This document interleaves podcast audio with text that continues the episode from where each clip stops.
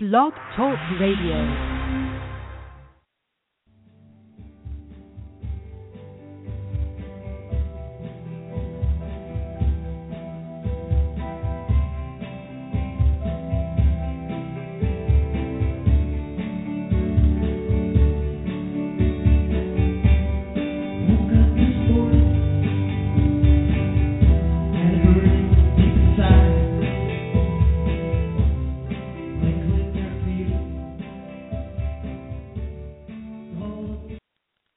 Hello out there in Radio Land.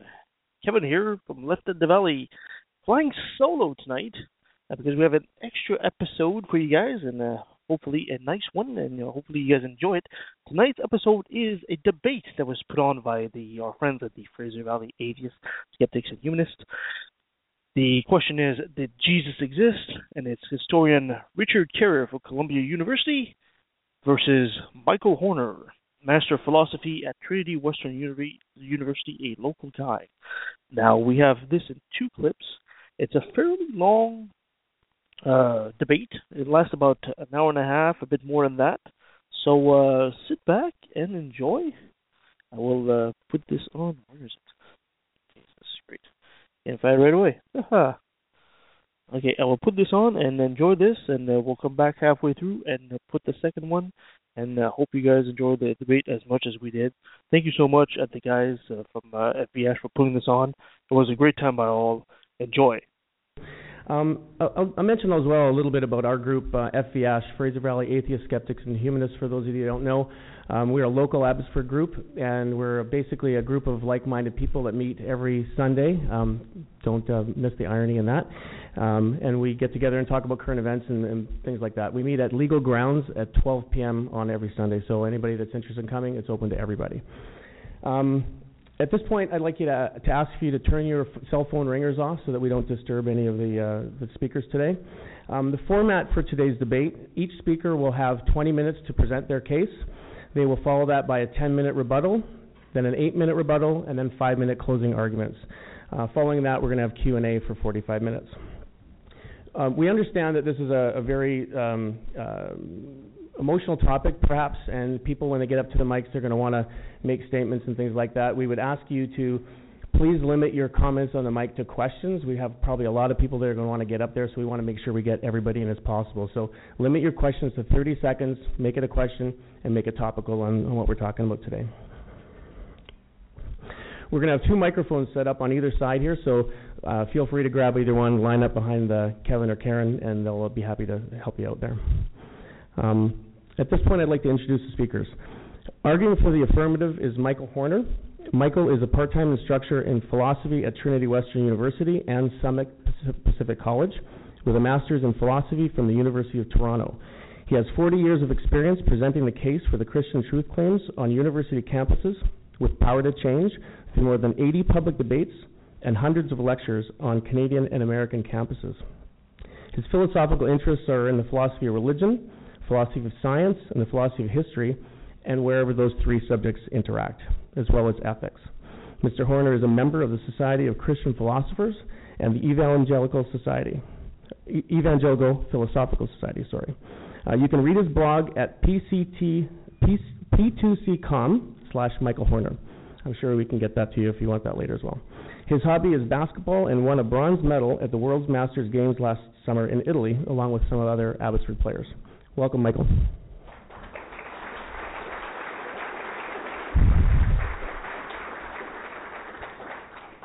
Arguing for the negative is Dr. Richard Carrier. Richard Carrier is a world renowned author and speaker, as well as a professional historian, published philosopher, and prominent defender of the American free thought movement.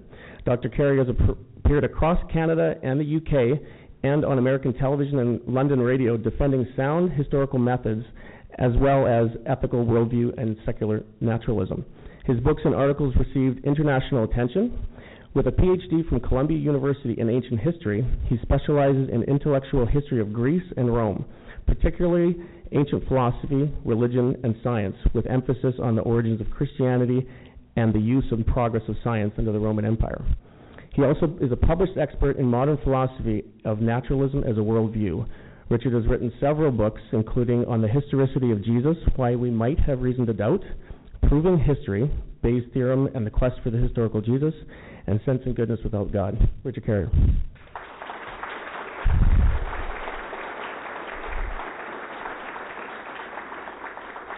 Gentlemen, um, Kevin will be timing and giving you guys cue cards as far as uh, where you sit with the time. At this point, I'll turn it over to Michael to uh, start. Well, I want to thank Jeff Gruban, Frank C., and Nancy Weiss Gallagher, and Caitlin, and many others whose names I don't know, from the uh, Fraser Valley Skeptics and Humanists who really did all the work for uh, setting up this debate and they've been extremely kind and very good to work with, and I look forward to a continuing friendship with all of them. I also want to thank Richard for his willingness to send me free PDF copies of his two books on this issue. He didn't have to do that, and I appreciate his kindness in doing so. I want to thank all for taking a Saturday afternoon to come out to a debate like this on such an important topic. I know that both Richard and I enjoy a good intellectual exchange done in a civil and respectful manner and I hope that you will as well. This debate has some unusual features to it. First of all, we have agreed that it will be about whether Jesus actually existed or not. It's not about whether the gospel versions of Jesus, the miracle working, resurrected from the dead Jesus, existed, but just whether there was a historical Jesus at all.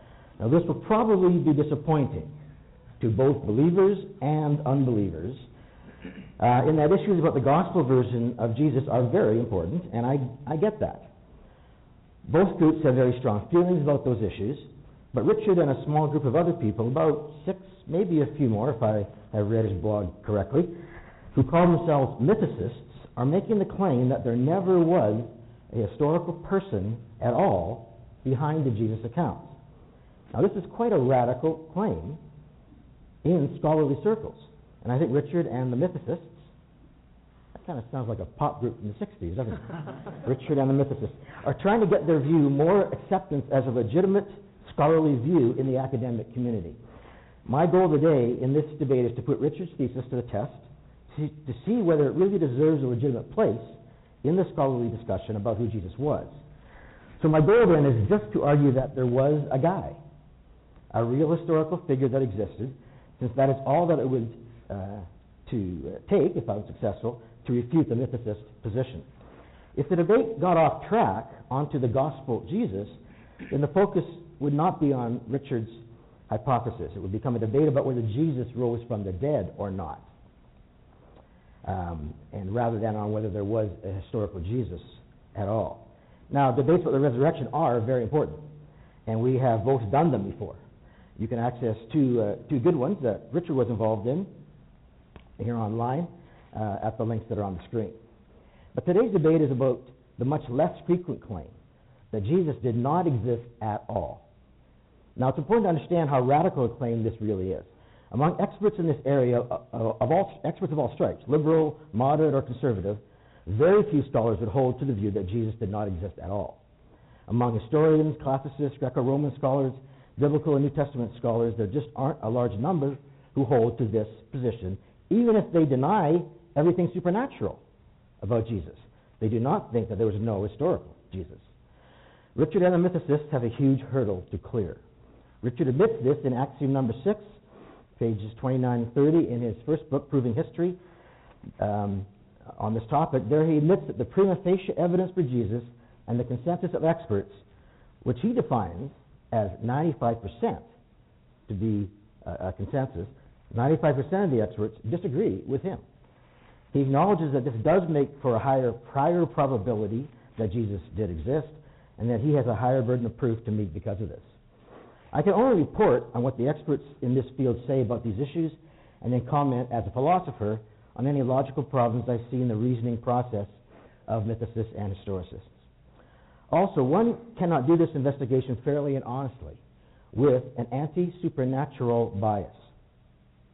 One must be open to the possibility of the supernatural without either presupposing it or ruling it out a priori. I bring these epistemological issues up now because I do see them as potential problems within Richard's case as I have studied it. Now, there's some history to this claim that Jesus never existed. Around the turn of the 20th century, in the heyday of the so called history of religions school, scholars in comparative religions collected parallels to Christian beliefs in other religion, religious movements, and some thought to explain those beliefs as a result of the influence of such myths. This view gained some followers in the Western world, especially in Germany, the locus of much of the critical theology being done at that time. Uh, and some argue this was because of the anti Semitism that was prevalent in the West and especially in Germany. They did not want Jesus to be Jewish. It fit their worldview much better if Jesus was borrowed from the pagans. But even a decade prior to the Second World War, most scholars in Germany recognized there just wasn't a good historical basis for this view and it was rejected.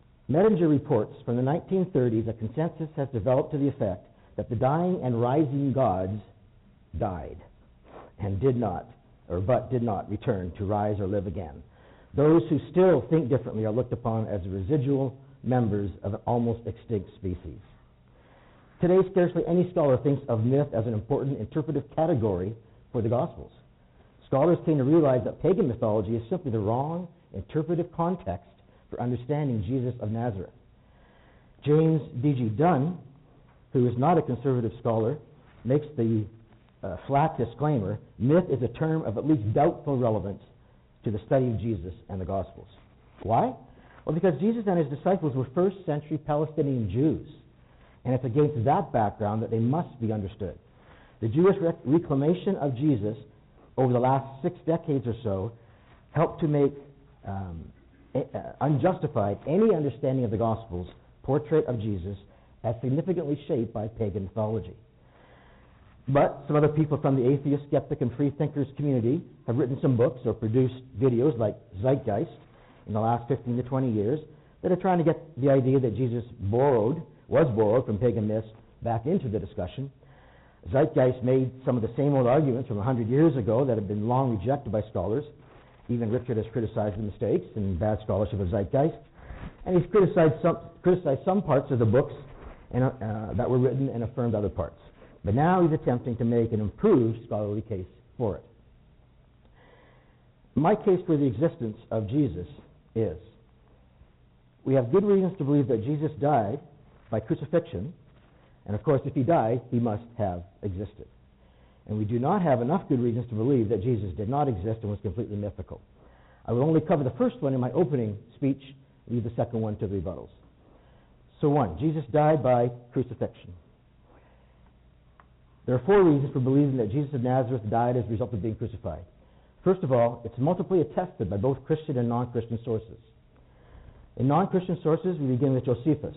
It's highly probable that Josephus, the Jewish historian under the employment of Rome, reported Jesus being condemned to the cross in the original version of the Antiquities of the Jews, um, chapter uh, 18, verses 63 to 64.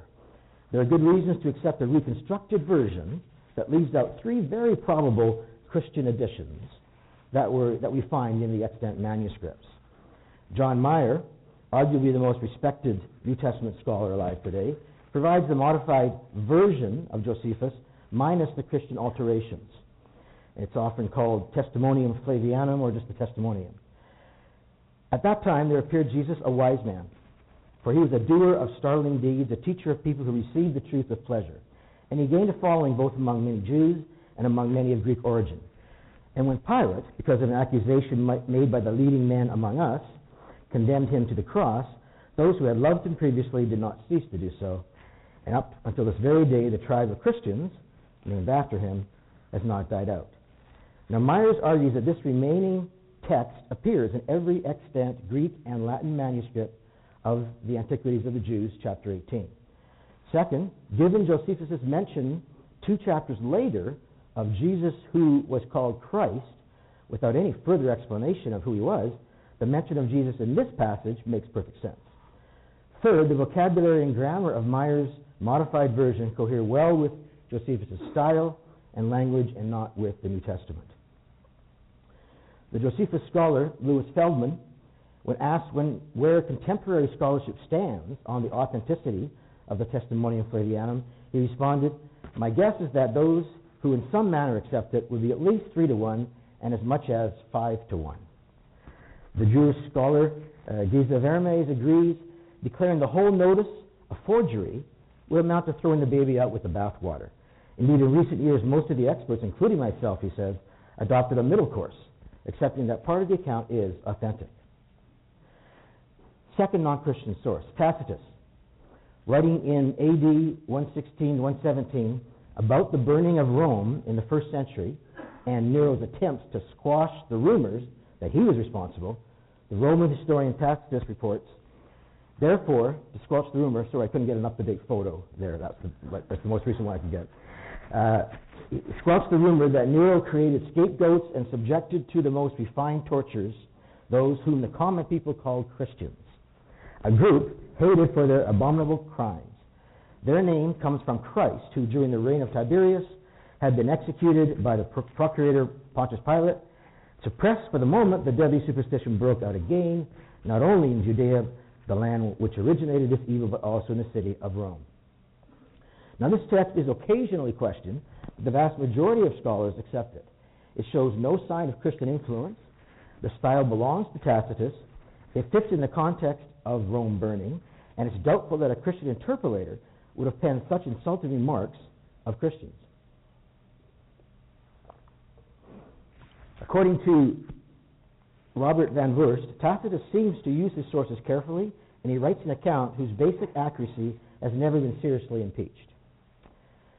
What about Christian sources? Well, all four of the canonical Gospels report Jesus' death by crucifixion, and even before the canonical Gospels were written in their current form, the death of Jesus was reported abundantly throughout all of Paul's letters, except one, and in the book of Hebrews and 1 Peter. Secondly, the reports are early. First of all, we have Paul's mention uh, of Jesus' death by crucifixion no later than AD 55 in 1 Corinthians. And in the book of Galatians, he said he preached that same message to those in Corinth in AD 51, or that is within 21 years after the crucifixion. Now, the earliest extant report of Jesus' death then is found in 1 Corinthians 15, 3, and I'll read it in its context, 3 verses 3 through 8. For I delivered to you as of first importance what I also received, that Christ died for our sins in accordance with the Scriptures that he was buried, that he was raised on the third day in accordance with the Scriptures, and that he appeared to Cephas, then to the twelve. Then he appeared to more than 500 brothers at one time, most of whom are still alive, though some have fallen asleep. Then he appeared to James, then to all the apostles, and last of all, as to one untimely born, Paul says, he appeared also to me. Here the Apostle Paul uses two terms, received and delivered, which indicate that he's passing on tradition in the careful manner used by various schools of the day. What he has received from others, he, ha- he has and is now also now faithfully passing on to them.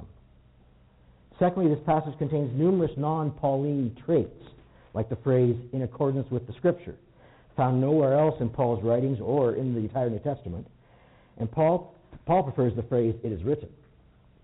The phrase "in the third day" and the term "the twelve are only used here by Paul and these and other such examples, plus the parallel structure of the passage, have convinced most scholars that Paul is quoting an old Christian saying or tradition that pushes the date for this, this information about Jesus back to within just a few years after Jesus' death.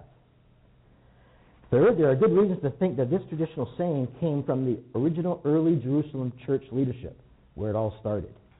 Paul puts a great deal of weight on tradition in general, and especially on this tradition. It is very likely that Paul received this traditional saying from Peter and James during his first visit with him three years after his conversion. This means that this information about Jesus is, from a few short years after Jesus' crucifixion, and more importantly, it comes from the purported eyewitnesses themselves. There are numerous other occasions uh, when Paul had contact with the early church leadership and probably received more eyewitness testimony. Even Dale Allison, no ally of conservative Christianity, agrees that indeed Paul knew Peter and James, and presumably others, who claimed to have seen the risen Christ, risen Jesus. 1 Corinthians 15, verses 3 through 8, is not folklore. And this traditional saying goes back to within two to five years after the event. This is an extremely close time frame for historical sources. Even Robert Funk in the very skeptical Jesus seminar claimed that it uh, is within two to three years of the events.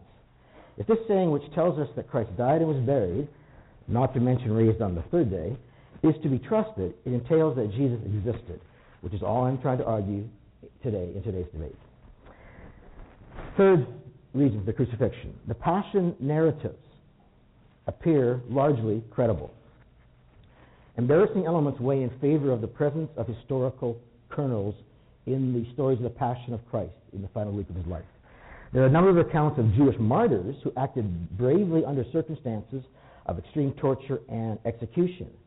In light of these accounts, reports of a weaker Jesus in similar circumstances could be embarrassing and certainly would not further the spread of their message in either the Jewish or the Gentile world. Thus, it's very unlikely that the accounts of Jesus' arrest, torture, and death by crucifixion were fabricated.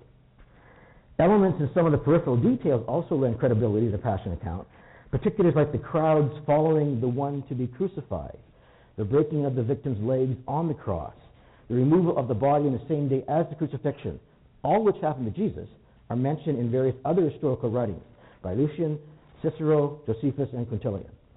Moreover, the only skeletal remains ever found of a crucified man, discovered in Jerusalem in 1968, uh, had one of his shins smashed. The burial account in the, in the Passion story about Jesus uh, is found in all four Gospels and is probably historical. The inclusion of Joseph of Arimathea as the one who buried Jesus in his own tomb is one of the many reasons most scholars accept the accuracy of the burial story. It is highly unlikely that fictitious stories about a member of the Sanhedrin, the uh, 70 member Jewish religious uh, class, could have been pulled off uh, and passed off in that culture. This burial account found in Mark, the earliest of the Gospels, is also based on a very early source. We know from the Jewish historian Josephus that Caiaphas was the high priest from AD 18 to 37. Now, the high priest is mentioned in Mark's source without using his name, though, which implies that Caiaphas was still the high priest when the story began circulating. If it had been in existence only after Caiaphas' term of office, his name would have had to have been used to distinguish him from who the next high priest was at the time. This means the story began circulating no later than AD 37, within the first seven years after the events. Moreover, the absence of competing burial stories further enhances the credibility of the biblical account of the burial. If the gospel tradition were myth, one would expect to find conflicting traditions, especially in Jewish liter- literature, from the Jewish religious leaders and so on, but there are none. Obviously, if Jesus was buried, it means Jesus died, and if Jesus died, it means Jesus lived, therefore Jesus existed. Fourth, origin and the origin and spread of the early Christian movement from monotheistic Jews and their teaching that Jesus was the sacrifice for our sins implies that Jesus lived and died by crucifixion. In the first century, the Jews were fiercely monotheistic in a polytheistic world. For them to believe that one of their own countrymen was God would be unthinkable unless Jesus was real and said and did things that would cause such a radical change in their thinking. Martin Hengel, the German New Testament scholar, assures us that within 20 years after Christ's death, the earliest Christians believed in and worshiped Jesus as Lord and God. To suggest that these fiercely monotheistic Jews would just borrow pieces of stories of dying and rising gods from pagan religions around them and fabricate the existence of a man who did not really exist from these stories is just not plausible. The vast majority of Jews were not open to combining beliefs from pagan religions into Judaism, even if you could find a few, like maybe in the Qumran community.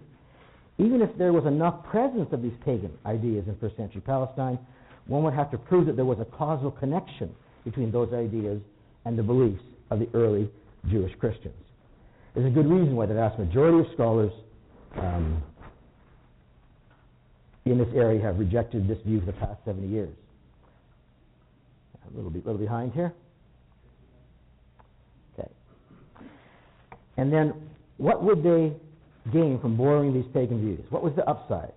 If you know that you are just fabricating these religious, this religious Frankenstein from various pagan myths, what motivates you to live lives of great sacrifice, even torture and death, for what you know is a fabrication? Liars make very poor martyrs. People don't sacrifice and die for a lie when they know it's a lie. And furthermore, who actually did this? None of the followers or family, uh, Jesus' family, ever denied that Jesus existed. A mythicist would actually have to deny that any of them existed as well. If you don't believe that Jesus existed, why believe that Peter, John, and James, and all the other so called apostles, and Mary, his mother, existed? But their existence is based on the same documents as well. So it gained, it gained them nothing. It's a torture. Um, and in summary, I'll just put up uh, the final slide is up there that Jesus died by, by crucifixion for those four reasons. And I'll turn it over to Richard now. Thank you.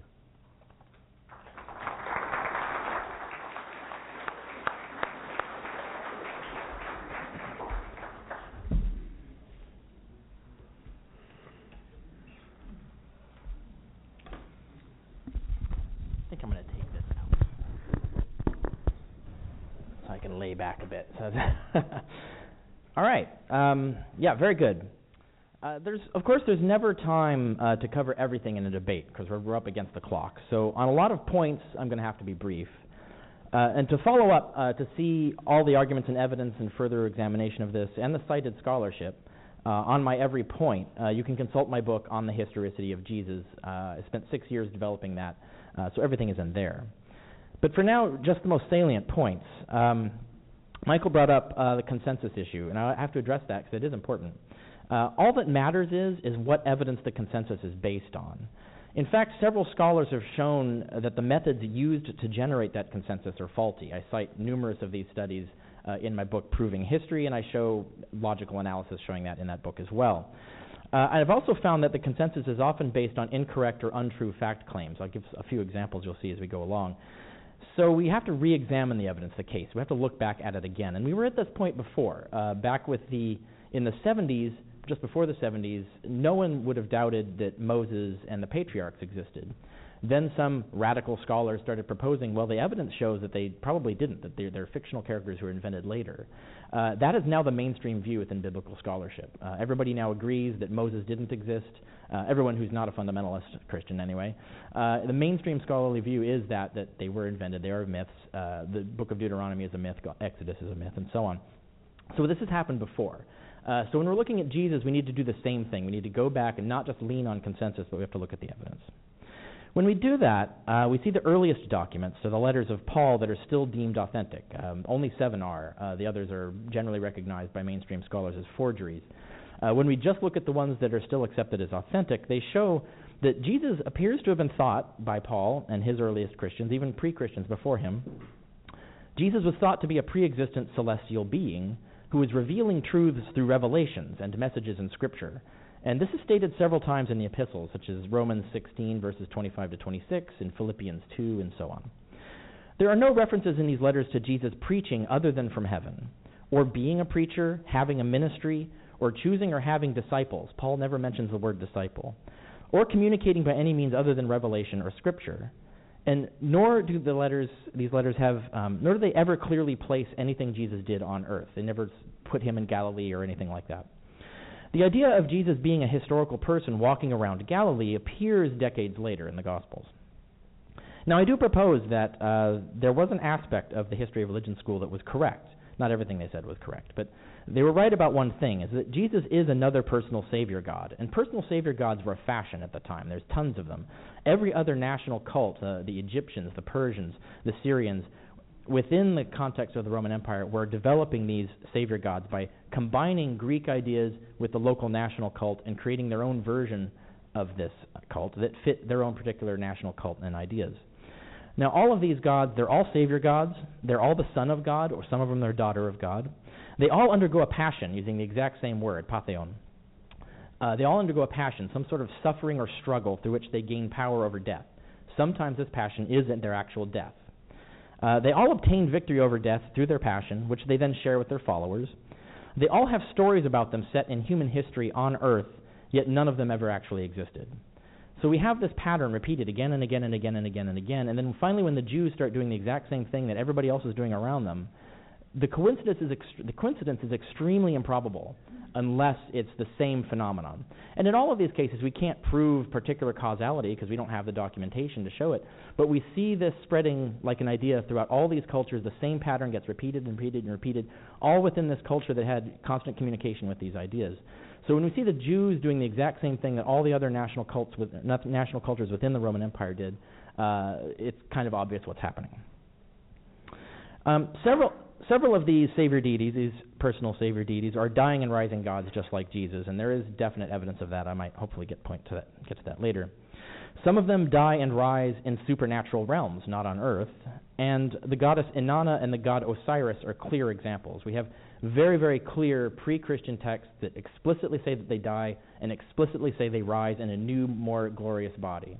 Uh, in the case of Osiris, certainly in the case of Inanna, she is explicitly resurrected in Sumerian tablets that predate Christianity by more than a thousand years.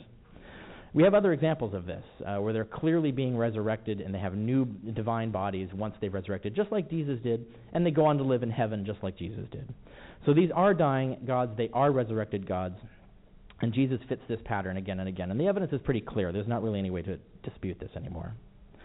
And even, all be, even beyond all of these similar uh, deities, it was also a common trend then to take gods that lived in supernatural realms and turn them into historical persons living at specific historical times and only later deified, it was claimed in these stories.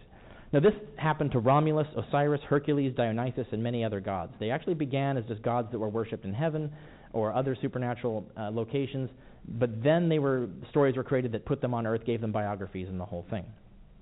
So Jesus fits a pattern again in that respect. So the same trend could have happened to Jesus, and the sequence of evidence, I believe, supports that it did. And that's the new argument that I'm advancing in my book.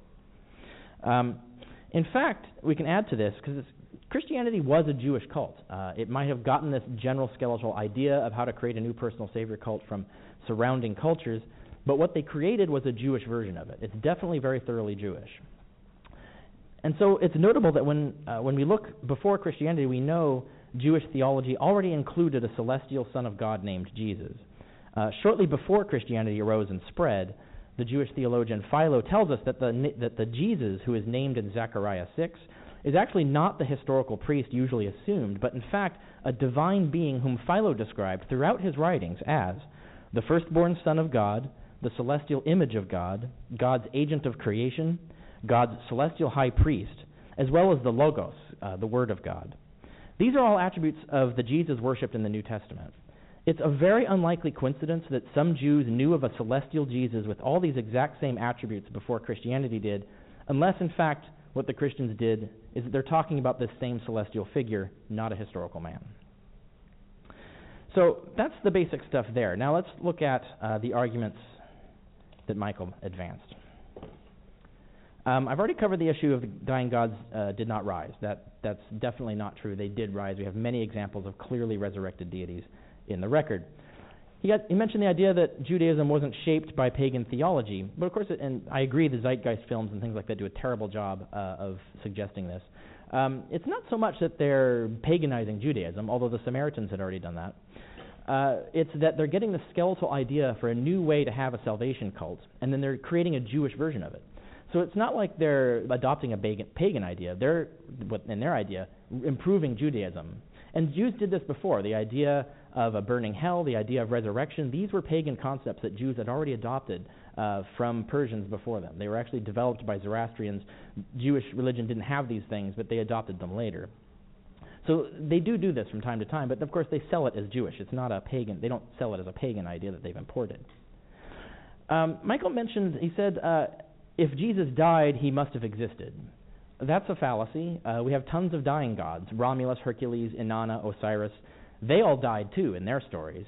So we, we wouldn't say that Romulus and Osiris and Hercules and Inanna must have existed because they died. That, that doesn't follow. The, the mythical story has a myth about them dying, and it's possible to have mythical deaths. Uh, so that isn't really a valid argument. So a lot of what he goes on trying to attest the crucifixion isn't relevant because the view here is that Jesus was killed, crucified, in another supernatural realm, just the same way that Inanna was. Inanna was killed and then hung up uh, and nailed to nailed to um, something, kind of like a cross. So, and that didn't happen, of course. That's a that's a myth. But this is what we're saying happened to Jesus is something similar to that. So crucifixion itself doesn't mean it's a historical crucifixion. And Paul never says he was crucified by Romans or or tried by Jews or anything like that. So, uh, but nevertheless, he does cite a variety of scholars and experts on this uh, subject. He mentions Josephus attesting to this.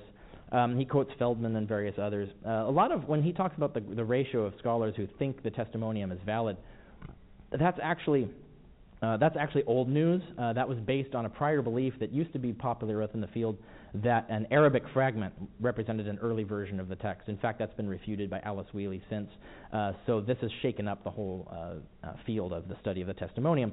Nevertheless, um, let's just assume that it is valid. Uh, in fact, scholars by the name of Olson and Goldberg, and you can check my bibliography in my book for their articles, they've demonstrated that the vocabulary of the testimonium is actually Christian, and that in fact the whole story that's presented there derives from the Gospel of Luke. It's therefore not able to corroborate the Gospels because this is based on the Gospels, or it's based on what Christians were selling at the time. It's simply just repeating what they say. So this isn't a corroboration. We can't use that as evidence uh, any more than anyone else quoting the Gospels is corroborating the Gospels. They're not. So then we're stuck with looking at the Gospels. He mentions Tacitus. Uh, that's the same problem there. Uh, I won't go into the arguments for that being an interpolation. I actually published in a peer reviewed journal recently a case for that. Um, but I'm not going to defend that here, it's too complicated. Even if it's authentic, Tacitus is just reporting what Christians in the second century were telling him, and they were just telling him what the Gospels said. So again, this can't corroborate the Gospels. Uh, there's no evidence that Tacitus had any other source of information. Now, uh, Michael also cited 1 Corinthians 15, and this is key. Um, and I want to read to you what he says there.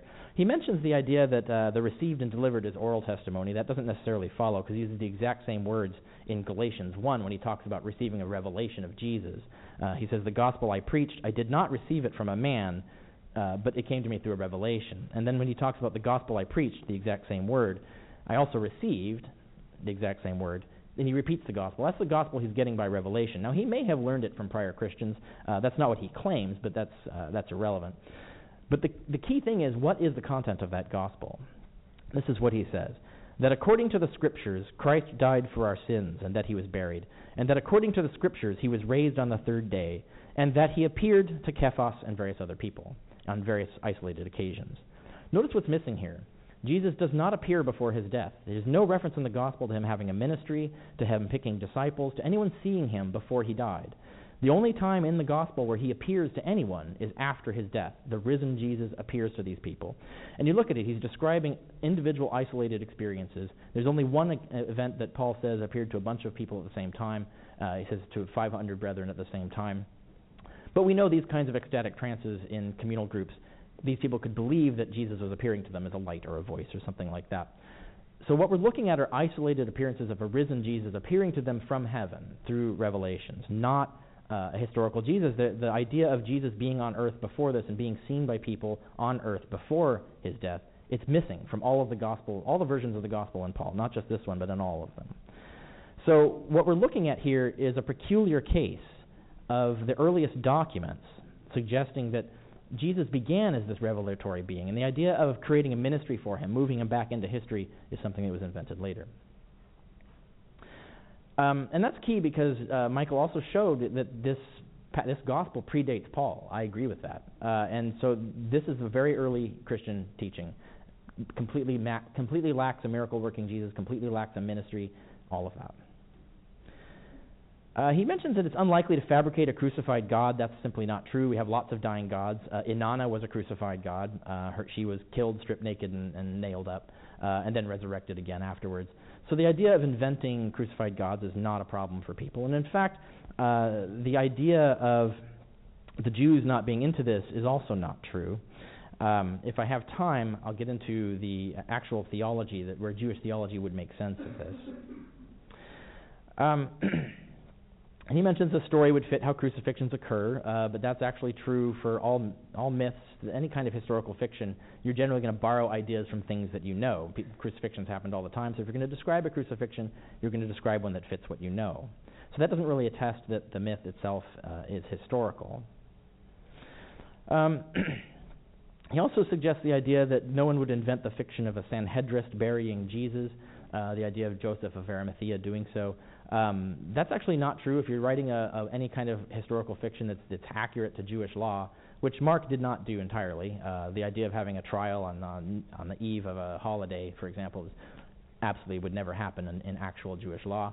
Um, but if you wanted to preserve any kind of authenticity, uh, you would actually have the Sanhedrin bearing it. The actual Mishnah law actually commands that the Sanhedrin has the obligation to bury executed criminals. And they, there was even a, a graveyard that the Sanhedrin kept specifically for the purpose.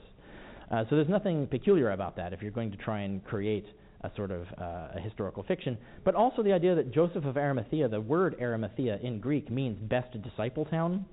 Uh, and Joseph of Arimathea in later Gospels is actually even explicitly portrayed. The, go- the other Gospel authors got the point. He's, they portray him as a secret disciple.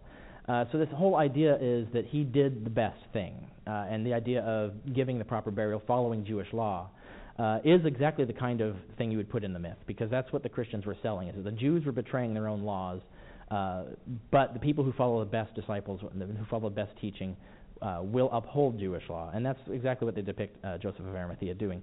So it makes sense within the context of the myth. Um, the idea also that Mark didn't name the priest, therefore he wrote when the priest was still alive. Uh, it's also possible Mark didn't name the priest because he didn't know who, what the name was. Uh, so that doesn't really explain anything. We can't really get anywhere with that. Uh, he also says there's no competing burial story. Um, that's kind of misleading uh, because we actually have a completely. We know, for example, that the Jews who were combating Christianity outside the Roman Empire, who wrote the Babylonian Talmud uh, just east of the Roman Empire, the only version of Christianity they knew had Jesus being executed 100 years earlier, around 75 BC, uh, under the regime of Alexander Jannaeus, not under the regime of the Romans. Uh, we also have this, we know Epiphanius, uh, centuries, around, centuries after the origins of Christianity, attests to uh, the original Nazorian cult. The actual original name of the Christians was the Nazorians. The original Nazorian cult was still teaching this the idea that Jesus died under the reign of Jannaeus 100 years before Pilate. Uh, so there was a whole sect of Christians that was telling a completely different myth as to placing Jesus in a completely different historical period. Uh, and that is something you'd more often expect for a myth, where you can put the, the mythical person in different historical periods as suited you.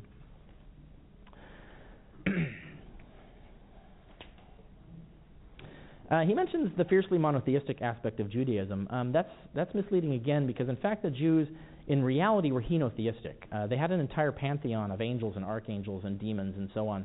Even Paul himself calls Satan a god. Uh, he says he's the god of this world.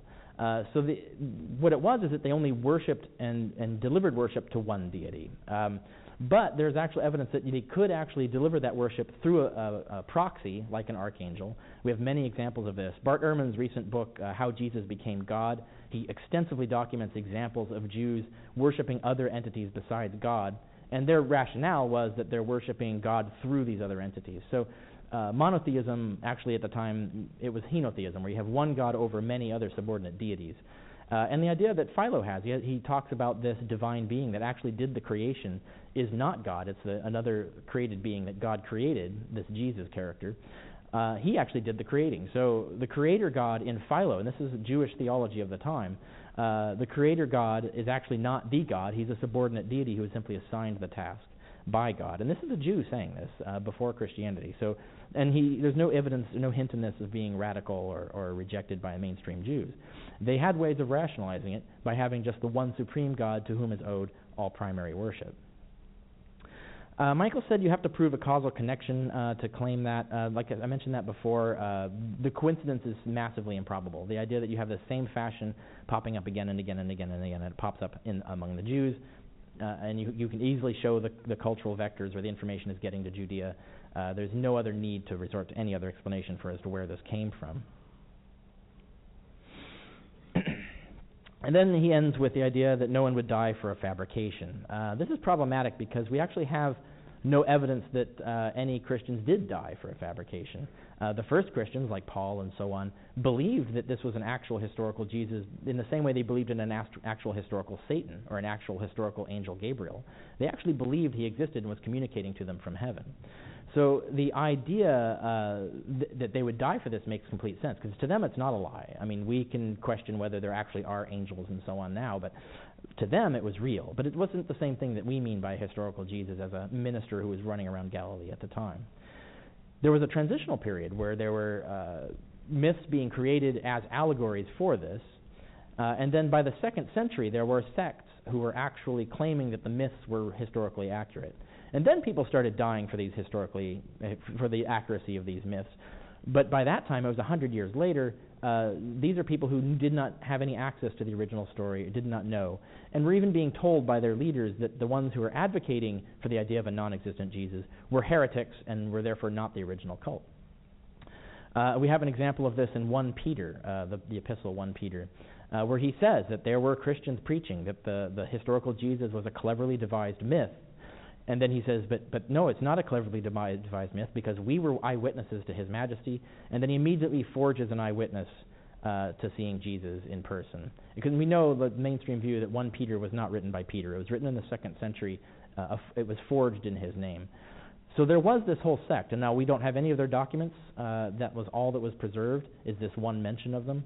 But it shows that there were Christians going around claiming that Jesus wasn't historical. He, the historical stories were just allegories. They were myths about the cosmic Jesus. Um, so we have all of this evidence, which uh, I think when you look at the sequence of events, you don't see a historical Jesus in Paul. You just see a revelatory being. Uh, and then you see these wild myths in the Gospels decades later the exact same trend uh, that we see in all the other savior cults. Uh, when we see that, we should conclude that that's probably what happened. Christianity followed the same pattern as other savior cults.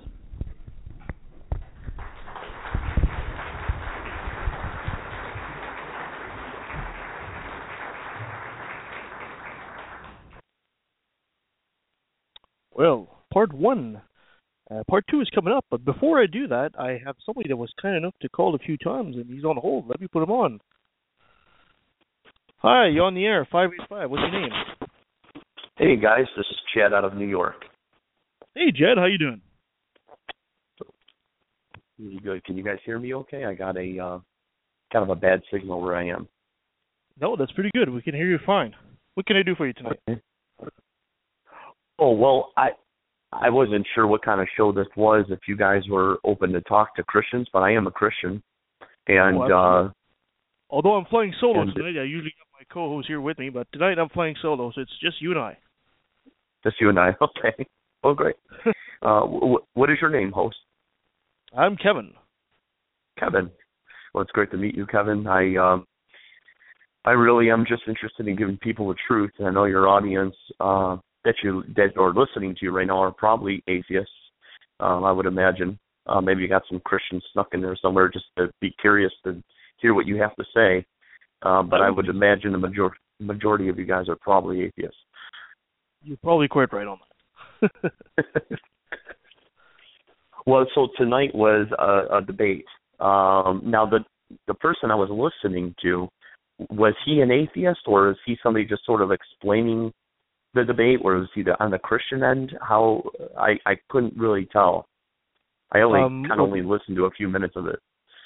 Yeah, absolutely. The the person uh, against the motion, uh, saying that Jesus did not exist, is uh, Dr. Richard Carrier, and he's the uh, PhD of uh, he's a historian out of Columbia University. And uh, the uh, for the for motion is uh, he's a master in philosophy. His uh, name is uh, Michael Horner, he uh, studied at the University of Toronto, but now he teaches at the Trinity Western University here on the West Coast. Okay. Okay. Very interesting. Well, what are your what are your thoughts on it? Did you think that the debate went well? I think the debate was very civilized. It went very well, um, I- including in the uh, clip number two is coming up here in a minute. Uh, they they go back and forth for a little while. Uh, we did not include the uh, the uh, question and answer period after that because the show would have been probably four hours long. Uh, but it went by very, very fast. It was very interesting uh, yeah. back and forth. Uh, mm. But it was very civilized, and uh, of course, there was a few uh, people that were a bit too passionate about the idea of uh, Jesus mm-hmm. not uh, being real. Uh, but otherwise, uh, I think it went very, very well. Mm. Very interesting. Very cool. Well, you know, there there are some questions I'd love to ask atheist, you know, and something that I I often get confused about is, and I too enjoy a good debate. I listen to a, many debates um, with guys like, uh, at least on my end, I like listening to Frank Turek and Matt Slick. Uh, I enjoy uh, a whole variety of people. Uh, William Lane Craig, I'm not such a huge fan of. Um, Apparently, but I think there are a lot of. Craig. What's that now? Apparently, Michael Horner did study with William Lane Craig. Oh, okay, okay. Yeah, yeah, he's a smart guy. He's a smart guy, but I, I, there's a few things I won't get into that I just think, you know, there's there's a couple other debaters out there I think get get to the point. And um and I've been curious, and you know, obviously you're you're the only one that I'm talking to, so you're going to have to answer, you know, all the questions I kind of throw at you if you give me some time. Um, Oh, I what? it sounds like to me you want to get to this debate, so maybe maybe we should schedule another time where we we can talk longer, um, because Well, um, if you if you can make it quick, if you give it a minute or two, I can answer your questions. But otherwise, we'll have to make it to some other time. oh, you, we only have a minute. okay, well, Well, I'll tell you what. You You only have a specific amount of time to to play the show, so. Sure, We have sure. both. Well, I I understand. Well, I think with a topic like this, though, it's um, I mean, uh, first of all, the question I have is sort of a loaded question in that in that I'm always often confused. Okay, Mhm. the same guys that debate. Okay, Dan Barker, Daniel Dennett. uh Well, not. uh Let's see. Well, those guys. I I can't. Being on the radio right now, I can't think off the cuff. Off the cuff uh, various kinds. Um, David Silverman is another one. They end up always getting in trouble with the same objections that a Christian will throw at them, and I think they're very valid and they're very important. But what I'm often confused about is the these same atheists will take these objections they can't answer, and then they'll go and debate them at a completely different convention or a different debate as if they didn't listen to the objection to begin with or they don't care what the answer is they would rather just go from place to place bringing up the same stuff that in my opinion have already been refuted. Uh, for instance one of the things that i often get confused about is how do we get intelligence out of non-intelligence? You know uh, if we're just chemicals uh, or bags of biological stuff floating around the universe why should I care about anything or have any reason to believe in reason? I'm just really just a a product of my brain, and um, I didn't choose anything. I just reacted. Uh, that's not intelligent. That's just reaction. We're just reaction to previous natural causes. So I often get confused when I get into that with atheists. How do you answer that? Well, if you give it enough time, if you do this, if you do that, uh, we believe this, we believe that. And what what when I hear end up a lot of the times is they go back, well, we don't have all the answer, therefore science. Now we Yeah, get blamed as Christian. Well, go ahead. I I can understand that, but I think I think their their answer is an honest one. What they're basically saying is we don't know. Well, it's honest, but it's not. It's not, it doesn't answer anything. Well, no, but you you, you have to remember that uh, about a thousand years ago, uh, people couldn't explain lightning, and even to this day, there are still some things we can't explain about lightning. Some people chose to explain by saying it was Zeus uh, tossing thunderbolt and being angry. That was an explanation, but that was not the valid one.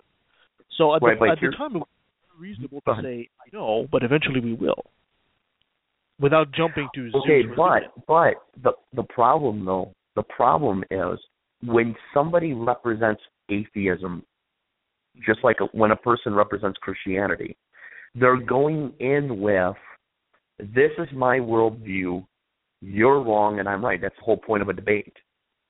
But if you're going in with a theory, or I think, or I can't uh, validate it, or I can't know anything for certain, to me that is a automatic why are you writing books? Why are you telling us anything?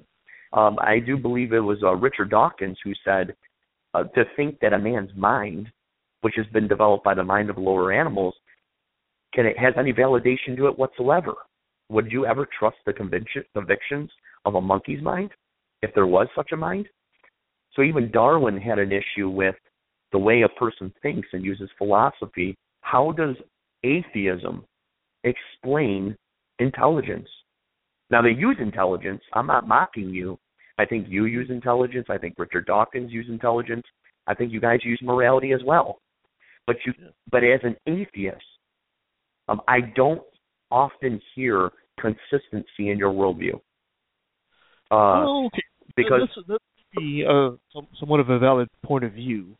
Uh, Sure. But I think what atheists are saying, are trying to say here, is we're not ready to jump in because we don't have an explanation to jump in. It, it takes a fantastic leap to go from I don't know the answer to this to there's a magic guy in the sky that does it. And that's a fantastic Right, but- leap, especially when you got nothing to back it up with.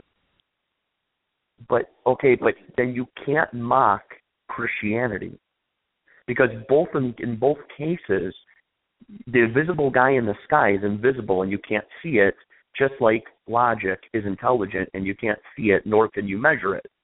Uh, Mhm. Same thing with morality. But yet, you atheists love to hang your hat on things like philosophy. Uh, yet uh, there is there was a famous atheist who said philosophy is dead. I think that the problem is is you're showing that you're made in God's image, because if we didn't have any absolutes, then there's no reason even to have this conversation. So again, how do you explain intelligence? And you say, well, we can't really validate intelligence outside of materialism. Fine, that's consistent with your worldview.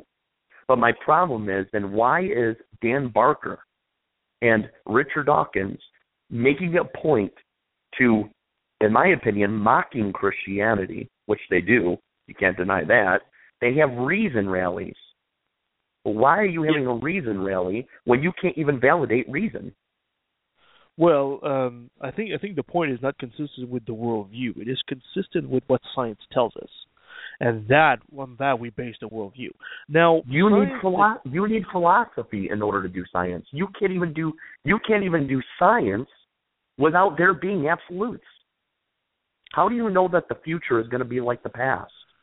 You can't because you're not you're you're not even guar- guaranteed induction. No, absolutely. But you know, it's like saying, you know, do you expect the sunrise tomorrow? You have a reasonable expectation that it will. Uh, you can't predict for sure. The sun could die tonight, and it might already be dead, and we won't know because it takes eight minutes for light to travel uh, to the planet. But there's a reasonable expectation on all the available data that we've had throughout Right. history.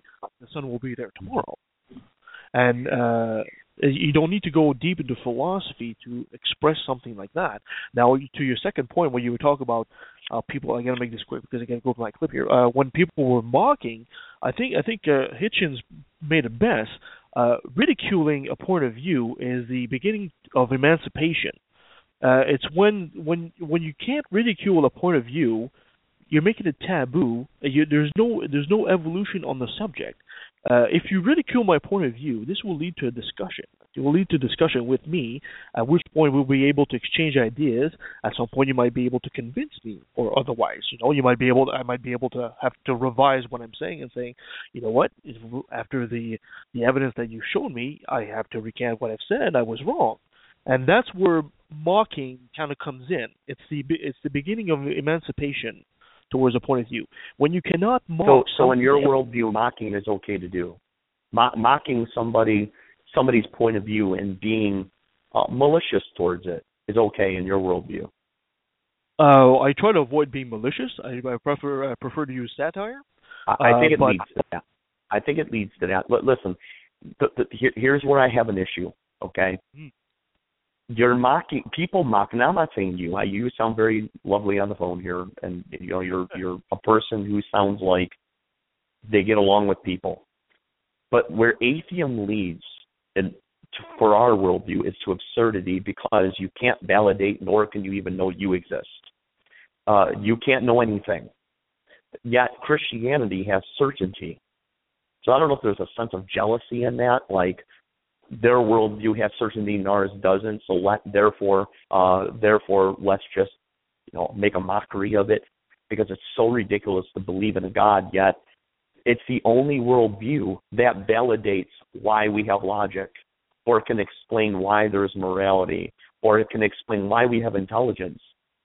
So I'm Well- just confused. I disagree with What- that, but that's okay. You're completely entitled to your point of view, and you have every Well, right how to do do we so. how do we get how do we have intelligence?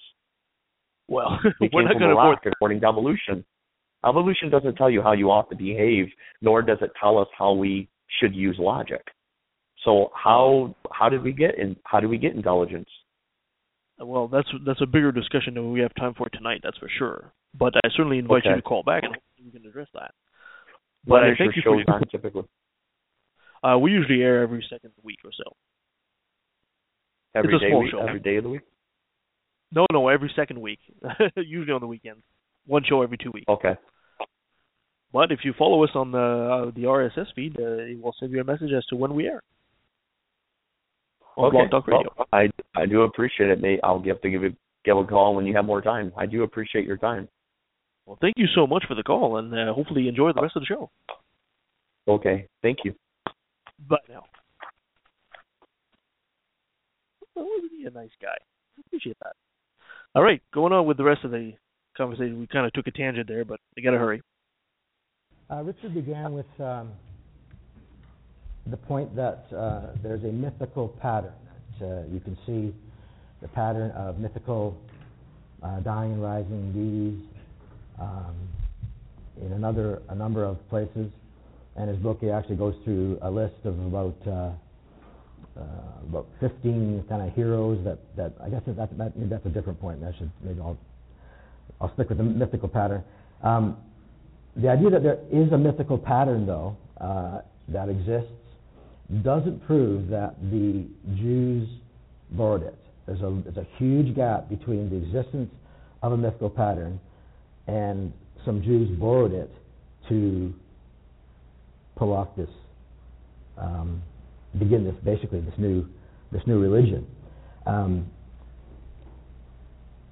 even if he's right that um, there was the presence of this view around first century Palestine, uh, he hasn't made a strong enough case that there was enough of a presence there uh, that it would change the mind of what most scholars hold to that the Jews were fiercely monotheistic. Um, I think he's just playing with words with his um, henotheism here. Uh, for the Jews, they wouldn't have bought that argument. For the Jews, their God was different.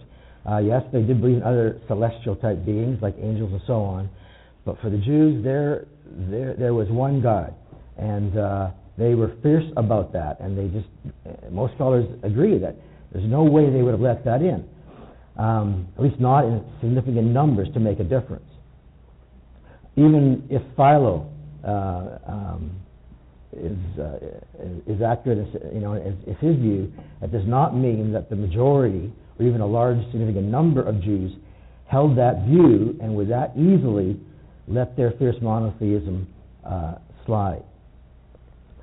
Um, moreover, just because, uh, even if there was a significant presence there, it doesn't uh, follow um, with any degree of high probability that the Jews would have done something like this. I think Richard is, is moving really quickly from, well, it's there, it seems plausible that they could have borrowed from this, so therefore they did, and therefore it's probable they did. That's a huge gap. In his own writings, he says, possibility is not plausibility, and plausibility is not probability. And I'm afraid he moved way too quickly from possibility to probability in his final uh, statement there at the end of his uh, remarks. Now, if God exists, if there is a God, then that changes uh, the probability of a lot of these things. It changes the probability that these types of myths would exist. Many scholars have written, for example, the whole reason I bought these books was just to kind of show them. Many scholars have written uh, over the years that God that they have found within different cultures stories, uh, uh, mythical stories, and different things within cultures that make it much easier for the gospel to be heard and believed and understood. And uh, it would make sense that if there is such a God, and you have to allow it unless you are saying that an anti supernatural bias is a necessary requirement to be a historian, and that would not be um, fair scholarship. You must allow for that possibility. Then it would make sense that God would allow, uh, maybe even encourage, mythical views to be developed that would be similar to what God would know would, would become the real story of a real historical Jesus coming and dying for their sins and rising from the dead um, because he wants people to, to believe that. And so that changes the probability. I think there's a hidden assumption here when you're calculating the probabilities that it's just, it's just wildly improbable that all these cultures would come up with this, this idea. Well, if there is no God, yeah. Not if there is a God. It changes the prior probability, especially. Also, the, the similarities and the differences between the, the pagan uh, dying and rising gods and the Jesus story are extremely significant. In Richard's writings and in his, his comments there, he, implies that this really doesn't matter. You know, uh, scholars have made a big deal about the differences between Osiris and Jesus. And uh, Richard said uh, Osiris resurrected just like Jesus did. Nonsense. Most scholars would say that's complete nonsense. Like his body was cut up into all sorts of different pieces and brought back together. I mean, it, it's, it, it's so different from what Jesus' resurrection was like. Um, um, Richard had to say, well, but it's close enough that you can see where they got the story from. But you see how that moves us back from probability now just back to that possibility. It's possible it could have happened.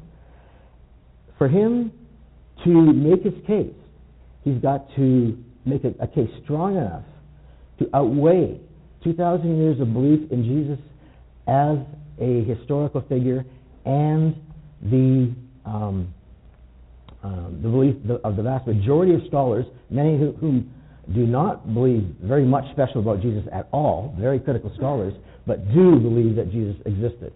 Has he done that? I don't think so. I don't think the case is as strong as it might seem, because so much of what Richard said as well, uh, these these scholars just just uh, just did this recently, and, and I just wrote this paper and proved this, and this guy proved this, but this is all way too recent. The majority of scholars still hold to a resurrected, excuse me, a uh, an actual uh, Jesus, and um, Richard's book just came out in June. It's going to take some time to sort through these claims.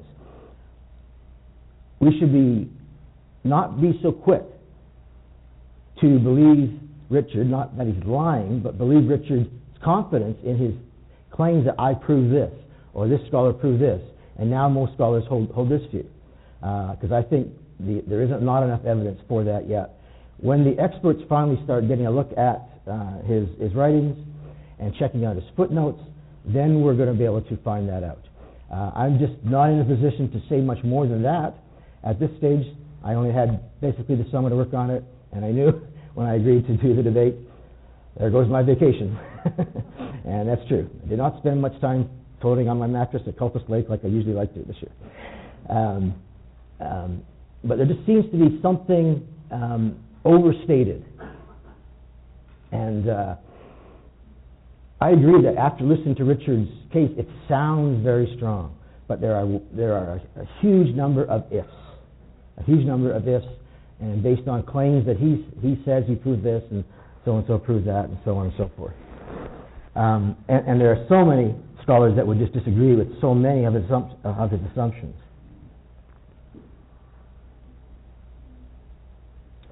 So let me get to some of those uh, assumptions. The first one I've already kind of mentioned. I think um, hidden, whether deliberate or not, I have no idea, but hidden within Richard's uh, methodology um, in his book, he goes through uh, a number of axioms, a number of rules, and a number of elements. Um, and a lot of it is quite good. A lot of it contains very good uh, material on how to study history and so on. But I think hidden in some of them, because it's not explicit, is first of all super, an anti-supernatural bias. And Richard does say at one point in his, in his, in his book that this book is written for people who hold to these basic assumptions. And if by that he means an anti-supernatural bias, then of course, should we be surprised that if you accept his assumptions, you're not going to end up with a historical Jesus at the end? I don't think you should be surprised at, at all. Another assumption, and this is getting more, this is kind of responding to his responses to some of my points. Revelation. I made the point that, uh, that Paul uh, is saying he uh, received and delivered uh, uh truth, uh, traditional uh, truth to the Corinthians Richard's response was, well, if you look at um, Galatians 1 9, he uses that same word there and says he never receives a revelation from man. Well, this is one of those really iffy interpretations of Scripture. And in, in my opinion, based on what I've read, uh, Richard's case is full of very iffy interpretations of Scripture. If you read the context, the immediate context in Galatians 1 9, and the broader context, you can see that, that, that Paul clearly viewed himself as, uh, uh, as someone who saw a physical Jesus, not just a vision. Now, it was a different type of appearance than the other apostles. That's why Paul included his, his appearance of Jesus, his experience of, of Jesus, in, at the bottom of the list. But that saying says Jesus died and he was buried. There's no evidence that Paul thinks this happened in some sort of celestial realm. Paul would have been around in Jerusalem often when Jesus was there. In fact, I think there's a very good chance that Paul may even be an eyewitness to Jesus' existence and was probably even there the week that uh, of, of, of, the Passion Week. Um, the point is this Revelation. He's interpreting Revelation as uh, something that is somehow ethereal, visionary, hallucinatory. Revelation in the scriptures just means something that could not have been arrived at by just human reason alone. So lots of things count as revelation. Jesus himself is revelation. Um, the story of the gospel is, is revelation. Uh, stories about Jesus and the gospel from other people who met him is also revelation. It's not something that's way off in historical realm. I have to wrap it up uh, there, and we'll continue on in the next rebuttal. Thank you.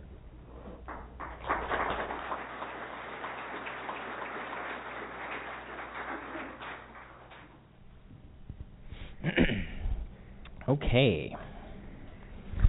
Um, he, a lot of that was a bit of hand waving, um, complaining that uh, it's only a new proposal kind of thing uh, which is true, but this is how things change. Uh, this is the exact same situation we were in in the 70s, where we had 2,000 years nearly of the assumption that the patriarchs existed, that Moses and Abraham existed. Uh, and then a few radicals came along and looked at the evidence and started saying, well, actually, the evidence suggests they didn't. Uh, and their their view started to take. Uh, people started to agree, yeah, you're actually probably right, and now it's the mainstream view. That's how change occurs. So we do have to be open minded enough to allow the possibility that we've been wrong about this as well. Uh, and that's why it's important to go back and really look at the evidence, and we have to examine the evidence. And I provided all of that for that purpose. Uh, so we can't really resolve this by saying, well, it's 2,000 year old tradition. Uh, that's not a valid argument. Uh, he also mentions uh, the idea that, uh, that, we don't really have definitive proof that there was causal connections uh, between the, the mythosphere, the different cultural diffusion things going on. Uh, what, what I'm telling you is a simple matter of probability theory. Why would the Jews invent the completely the completely the same pattern, like this specific, very specific, unusual pattern, completely recreated in a Jewish version? Of this pattern that's all around them in all these other cultures and actually being brought into Judaism by pilgrims uh, from these other cultures. It's extremely unlikely. Uh, cultural diffusion is a far more likely explanation of that. Now, he mentions the idea, um, uh, the whole issue of anti supernatural bias, and I can even propose uh, you can actually go on believing, if you want, uh, that Paul, what the original version of Christianity that I'm saying Paul was preaching, was true uh, that Jesus actually was a celestial being who actually did reveal himself from heaven to people. Uh, that's a, that's fully accepting the supernatural, and there's also at the same time no historical Jesus in Galilee. The historical Jesus is up there with the historical Gabriel, right? So that's an, so anti-supernatural bias doesn't really factor into this. The question is, what did Paul believe? Did Paul and their first Christians think there was a, a, human man running around Galilee, or did they think that this was the Jesus that Philo talks about, the Jewish scholar Philo? Was it this celestial being who underwent this uh, this uh, death and resurrection in order to save mankind? That's entirely compatible with this. Uh, I think cultural diffusion is a far more likely explanation. But if you don't like that explanation, what you're left with uh, is that the real story is not of Jesus Galilee. That's a mythical thing. And he mentions the idea that possibly God planted all these other myths in advance to set people up for this. If that were the case, then wouldn't the message be that they're all myths? I mean, if these are precedents, God is laying down these precedents of these other myths and they're all myths. God didn't make them real, didn't make them actually happen. The inference would be that Jesus is just one more myth. This time it's the myth that comes into the context of Jewish theology. Uh, so we should actually, when we, even when we look at that concept with the idea of God interfering in history and creating these myths to set people up for this uh, acceptance of this idea, we still get stuck with the same claim, the same problem that this looks exactly like all these other myths, and it looks like a myth. It's written like a myth. It has all the same characteristics of it. So possibly the original Christians actually did worship a celestial Jesus, and who was an actual existent celestial Jesus, and then wrote myths about him exactly as God commanded other people to write myths about other celestial deities. Uh, so that's that's one aspect of it. The other aspect is you mentioned the differences matter. Um, well, they don't really because all the myths that have parallels to each other are different, right? You know how Romulus died is different from how Osiris died. How Inanna died is how different from how Dionysus died. Um, but these are all dying and rising gods. The similarities are the pattern that, that's unlikely. Obviously, each time a culture picked up this pattern and, and, and created their own cultural version of it, they changed things. That's how syncretism works. Religious syncretism, which you can Google that if you want to know. It's S Y N. Uh, syncretism, their whole idea of taking two different things and combining them to create a new thing. By definition, that cultural diffusion will always be different than all of the other precedents because it's been modified, it's been altered to be more Jewish. Uh, so the differences don't matter in that respect. And even if you were to be obsessed with that, we have an exact parallel with Inanna. Inanna is actually killed, nailed up, and then resurrected in a straightforward fashion. There's no her body isn't chopped up or anything like that. It's far more similar, and we have lots of examples like that where the parallels are even closer. But the, the parallels don't have to be that close.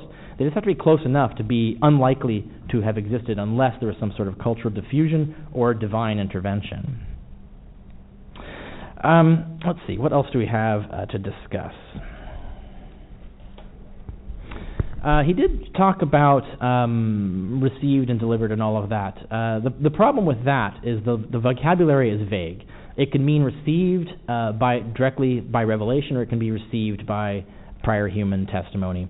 Um, when Paul, I mean, when Paul talks about this, he's very adamant that he didn't receive it by a human person. He received it by revelation of the Christ. And everybody agrees pretty much that that's what the case is. Paul himself may have well believed that what he was encountering was a physical person. In fact, I'm, I'm sure he did. Uh, that's what everybody who, who hallucinates an encounter with a spiritual being or a dead ancestor and so on. Uh, we have examples of this. Native Hawaiians, for example, will often be visited by the resurrected dead of their of their family, um, and they can until you know modern times when we started questioning it, they could actually genuinely believe that that's what was happening. Uh, they don't know any better, and the same and Paul would be in the same boat. So we can't really confirm that this is a historical Jesus just because Paul thought it was a physical being who was talking to him. What's missing from the Gospels of Paul is these experiences, these appearances of this being before he died. Uh, Paul never mentions there being a ministry or anyone seeing him before that, and that's that's the key thing uh, that, that undermines the idea that there's anything else going on. Um, he uh, Michael mentioned a little bit about the idea of um, Paul gives no indication that he thought of these things as going on in a supernatural realm. The point being is that Paul also gives no indication that he thought of these things going on in an earthly realm. So we're left asking, well, which thing did he mean? And that's why we have to look at the evidence and interpret it. We know the idea existed that things could be killed and buried in, in, in the heavens. Uh, one Jewish lore at the time held that Adam was buried in the third heaven. Uh, so the idea of there being gardens and dirt and soil and stuff to bury people in uh, was an actual thing. So we really can't tell because Paul doesn't tell us. So we have to look at the pattern of the evidence. Um, he says uh, the idea uh, that the Jews wouldn't believe it uh, because they wouldn't they wouldn't worship another deity. I mentioned Ehrman. Ehrman thoroughly documents that in fact many Jews did worship other deities, but and how they did it was by attributing it it was by proxy to the great one Lord. Philo clearly believed in a Son of God who was a divine creator being, uh, but not the God, uh, and he was a Jew. So and he was not a radical Jew in that respect either. But the key thing is that Michael also says that he, he was willing to concede that there are some Jews who would buy this, uh, but not a large, significant number of Jews. It's worth pointing out that Christianity was very unsuccessful in Judea. Uh, in fact, it was far more successful among Gentiles than among Jews. Um, so Michael just gave you an explanation for why that might have been, uh, if you want to buy into that argument. But I want to, like I said, the idea of a divine Jesus, even named Jesus, was already a Jewish idea when you see this in Philo. So there's nothing un-Jewish about that. How much time do I have left? Right. Well, I've covered everything. so um, let's see if there's any other nuances I can add.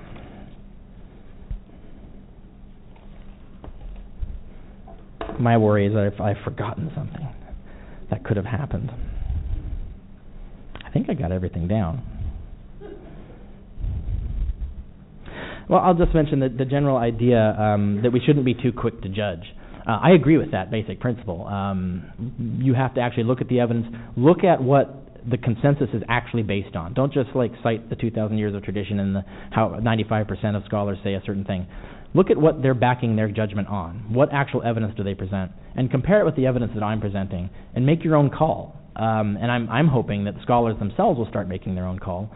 Uh, many, of course, if they're Christian believers, will have a very hard time making an objective and honest call uh, because it's a bit scary to admit that maybe this is what's the real truth of the origins of Christianity.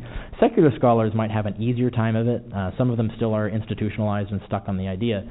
But I think and I suspect that as the years go on, we're going to see more and more scholars coming over to the idea that at least what I'm proposing is possible and that we might not know which it is. Um, I know there are several, there's at least two sitting professors who agree that we should be agnostic about the historicity of Jesus because the case is pretty good that he didn't exist, but they're not decided yet. Uh, and there are other, there are four other uh, retired professors who are also on the same boat. Um, so, uh, so yes, don't be too quick to judge, but when you do judge, judge it based on the comparison of the actual evidence in the case rather than simply resting on uh, tradition. And that's all I have to say. All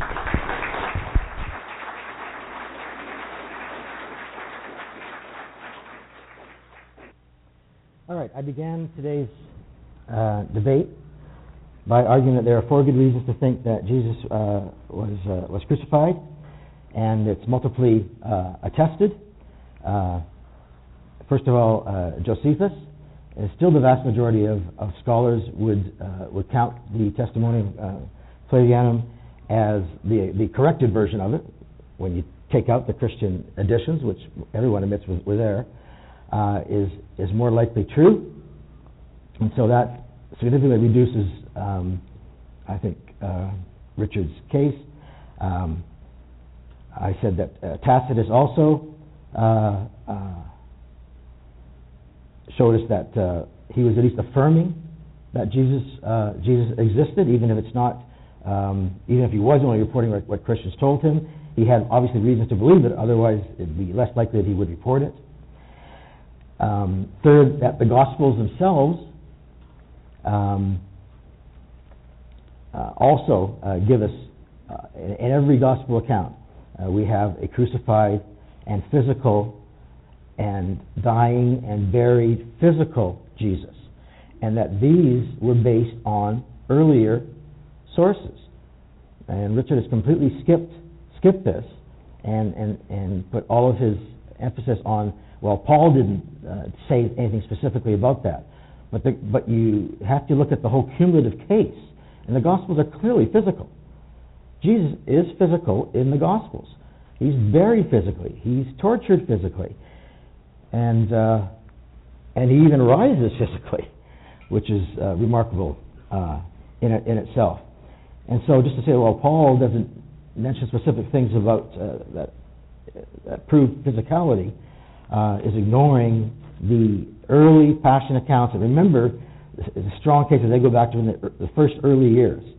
Uh, the idea that Mark didn't know Caiaphas' name, I'm sorry, that's, that's just a stretch. That was not a very good response to the argument accepted by many scholars that uh, it's a good reason to believe that the passion account, uh, the source that Mark was based on, goes back to within just a few years after the events. And remember, even the more critical scholars, very critical scholars like the Jesus Seminar, uh, admit that the Passion accounts go back to within the first two to three years after uh, the, uh, the events. Um, I then went on to talk about, uh, and, and, Paul, with respect to the idea of revelation and what he received and, and delivered, um, Richard said, if I got it, everyone agrees that Paul received all his information by visions or something of that respect. No, they don't. Just the people that Richard wants to tell us about. The vast majority don't think that Paul received all of his information just from visions in some sort of hallucinatory sense. He may have received it from the appearance of Jesus to him, but Paul didn't view that as a hallucination or a vision in the sense that Richard's talking about it. Included in the list of the other appearances to all the other uh, disciples that are listed in 1 Corinthians 15 uh, in order to uh, raise the standard in people's minds that he was an apostle because there was some question in people's minds. They knew he didn't see uh, Jesus immediately after he was resurrected. It was a few short years later. But in Paul's vision, we, we know that uh, the people who were present at the time, in Paul's experience, I should say, were present at the time, there was, there was extra mental phenomena taking place. The other people who were around him at the time um, heard a voice, even though they didn't uh, hear exactly what was being said, and they saw light. So that doesn't happen in an hallucination or a vision. Uh, there's extra mental phenomena going on. So Paul's view was not that he was just uh, having visions or hallucinations, and uh, I think that's just an assumption that is going on uh, based on the word revelation as uh, as meaning hallucinations and so on. As I argued, it doesn't. It just means something that wasn't produced by human reason alone. God had to reveal it to us. That includes Jesus being here physically, the people who knew him, who told us about him, that's also revelation. And, uh, and uh, it's virtually certain that Paul went to visit Peter and James and the other disciples, and when they got together, you can be sure they didn't talk about the weather. They would have talked about the Jesus that, that they knew. He talked about, um, uh, go back to my, to my here. Um,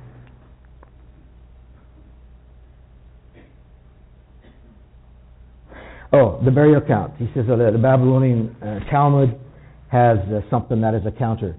But the, the Talmud is much, much later, and if you're going to allow the Talmud in, the other later uh, uh Talmud writings of the Jewish leaders, uh, centuries later, never denied that Jesus existed.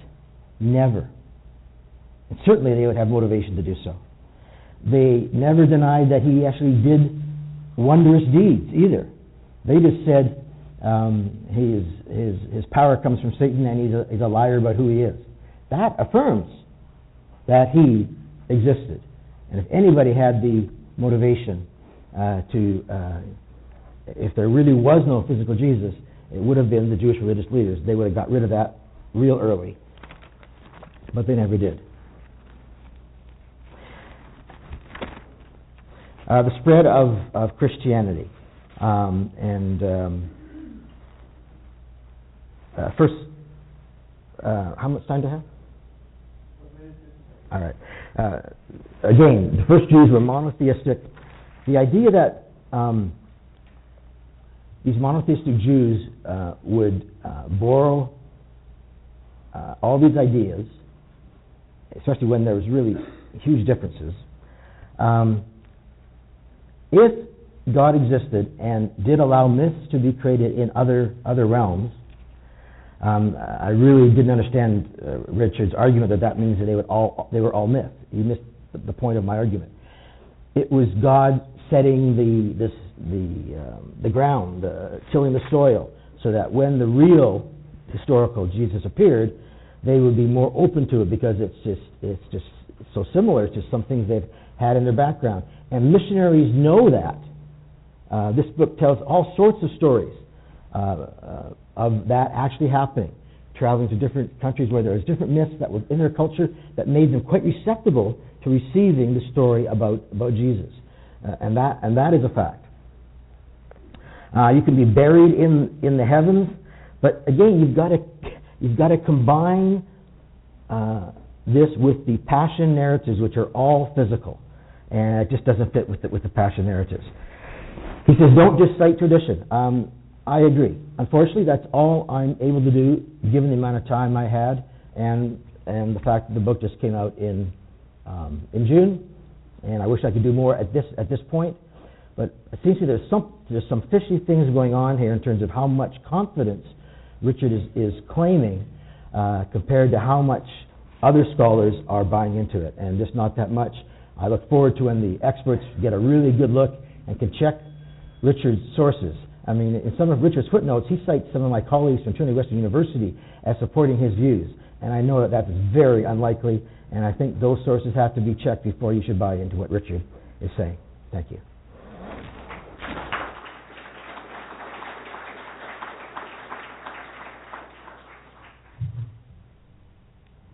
Right.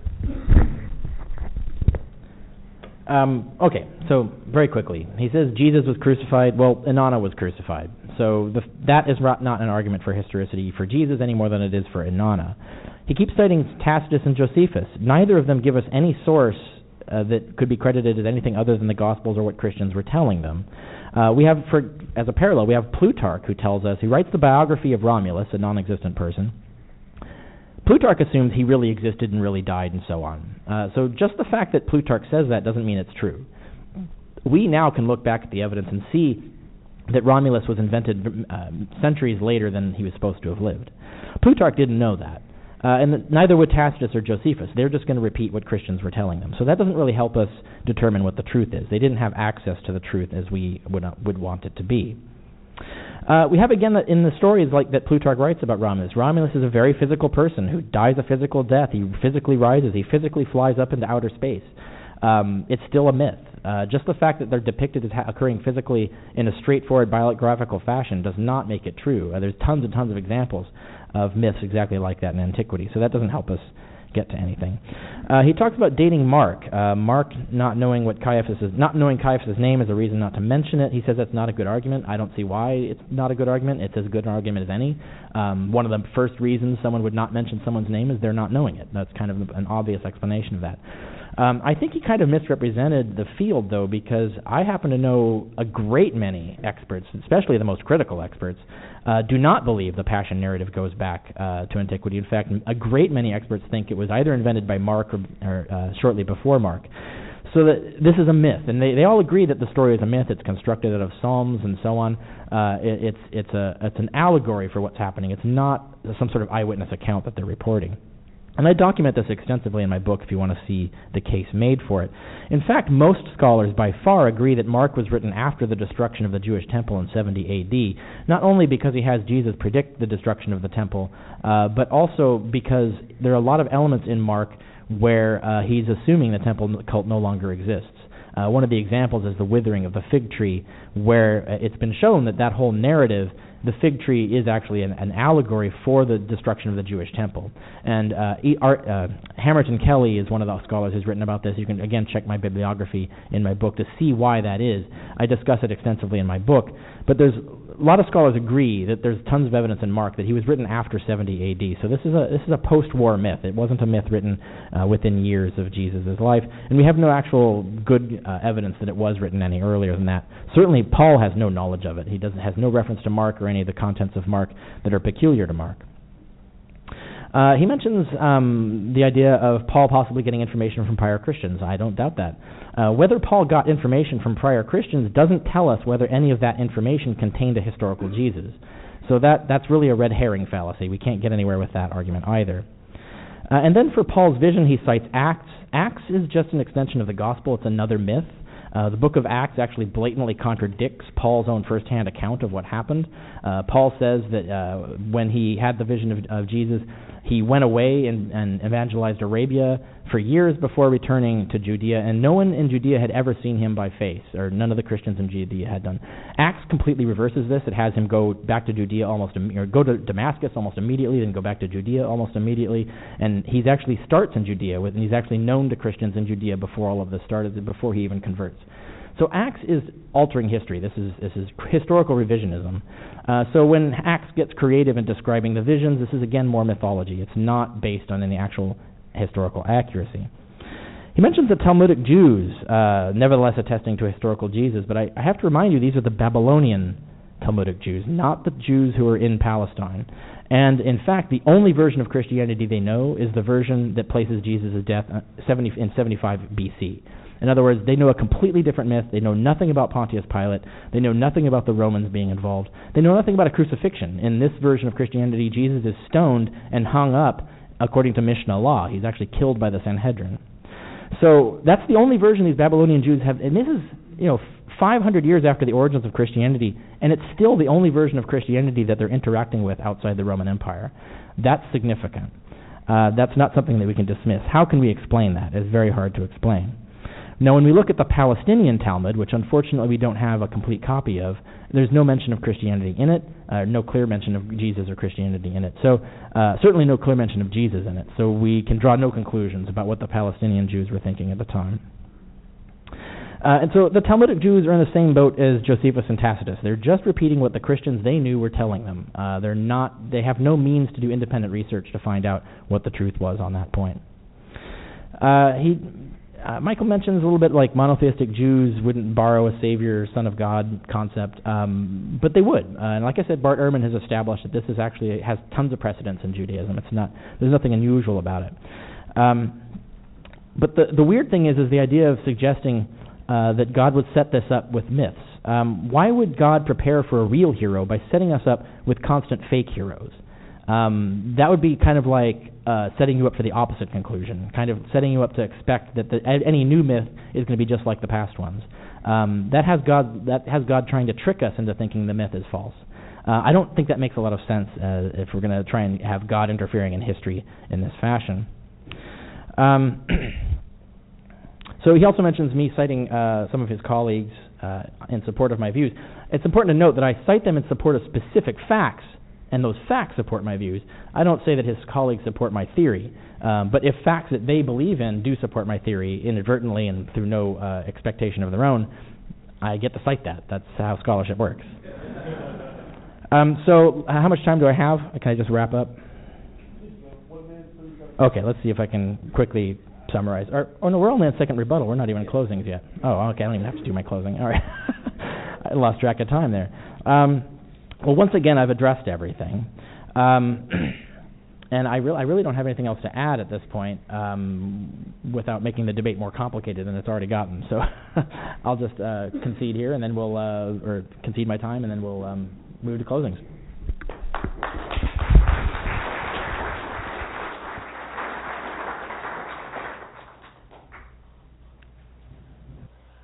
All right. I think the key point that I want to highlight here is that all the the gospel accounts about Jesus are physical. There's nothing in there that would make us think that this is some sort of celestial being only, and that everything took place in a in um, some sort of celestial realm, including the life and death and burial. And so that means Jesus was a physical being who existed unless you, unless you just completely rule out any reliability of those, those accounts. And you can't just assume that. Um, now, it's true, you can't just assume that they're reliable either, and I'm sure that's what, what Richard would say, but there are good reasons why many scholars do think there are, at the very least, uh, kernels of historical truth. And to say that the Gospels really are just telling us about some sort of celestial figure, that all this happened in, some sort of celestial realm, rather than what most people have thought 2,000 years, just seems so far fetched. You need a very strong argument to beat it. Uh, he says Mark was written after 70 AD. Yes, Mark was, possibly, but his sources are earlier. Okay, Mark was not written out of thin air. None of the Gospels were. They were based on earlier uh, sources, and my argument uh, was there were two arguments from embarrassment and from uh, the name of Caiaphas that put those sources to within just a few years after Christ. Paul, uh, Paul's info that he received from James and Peter, who were, uh, and James being Jesus' brother, uh, as is, is, is, mentioned in the book of Galatians as well as mentioned by Josephus, means that he's speaking with eyewitnesses. So that would be a good reason to believe that um, they are uh, giving us actual historical information. Unless you're just assuming that all this stuff is happening in the celestial realm for no good reason.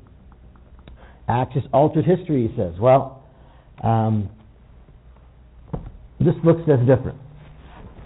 Colin Hemer was a British uh, scholar before he passed away, wrote this fantastic scholarly book, The Book of Acts in the Setting of Hellenistic History, where he shows over and over again how Acts um, is historically reliable wherever it can be checked, and um, if something is shown to be historically reliable where it can be checked, then it's reasonable to uh, to think that it's likely it's accurate where it can't be checked. And um, uh, Richard's claim that it's just altered history is just a radical view uh, that is not held by everyone. Why would God set, set you up with uh, fake, uh, fake heroes and, and tricking us? Um, he's, he's not setting up people, he's setting up people who uh, are in lands who were not where Jesus was lived and born and died. But in other places where that story is going to come, they have these myths in existence, which makes it easier for them to accept uh, the story of, of Jesus. Um, how much time do I have? All right. Um, uh, didn't say the, the burial account of Jesus is historical and it's early. The burial account is multiply attested in many independent sources. It's not just in Mark, but then Luke and Matthew seem to have their own source, um, and it's not the same as uh, as Mark's. And and then John is completely independent of the other three Gospels, and so you have you have three independent, multiply attested independent sources for this. Uh, J.D.G. Dunn says Joseph of Arimathea is a very plausible historical character. He's attested in all four Gospels and in the Gospel of Peter. The creation ex nihilo of a sympathizer from among their number, Sanhedrin, would be surprising and Arimathea, a town very difficult to identify and reminiscent of no scriptural symbolism, makes the thesis of invention even more uh, implausible.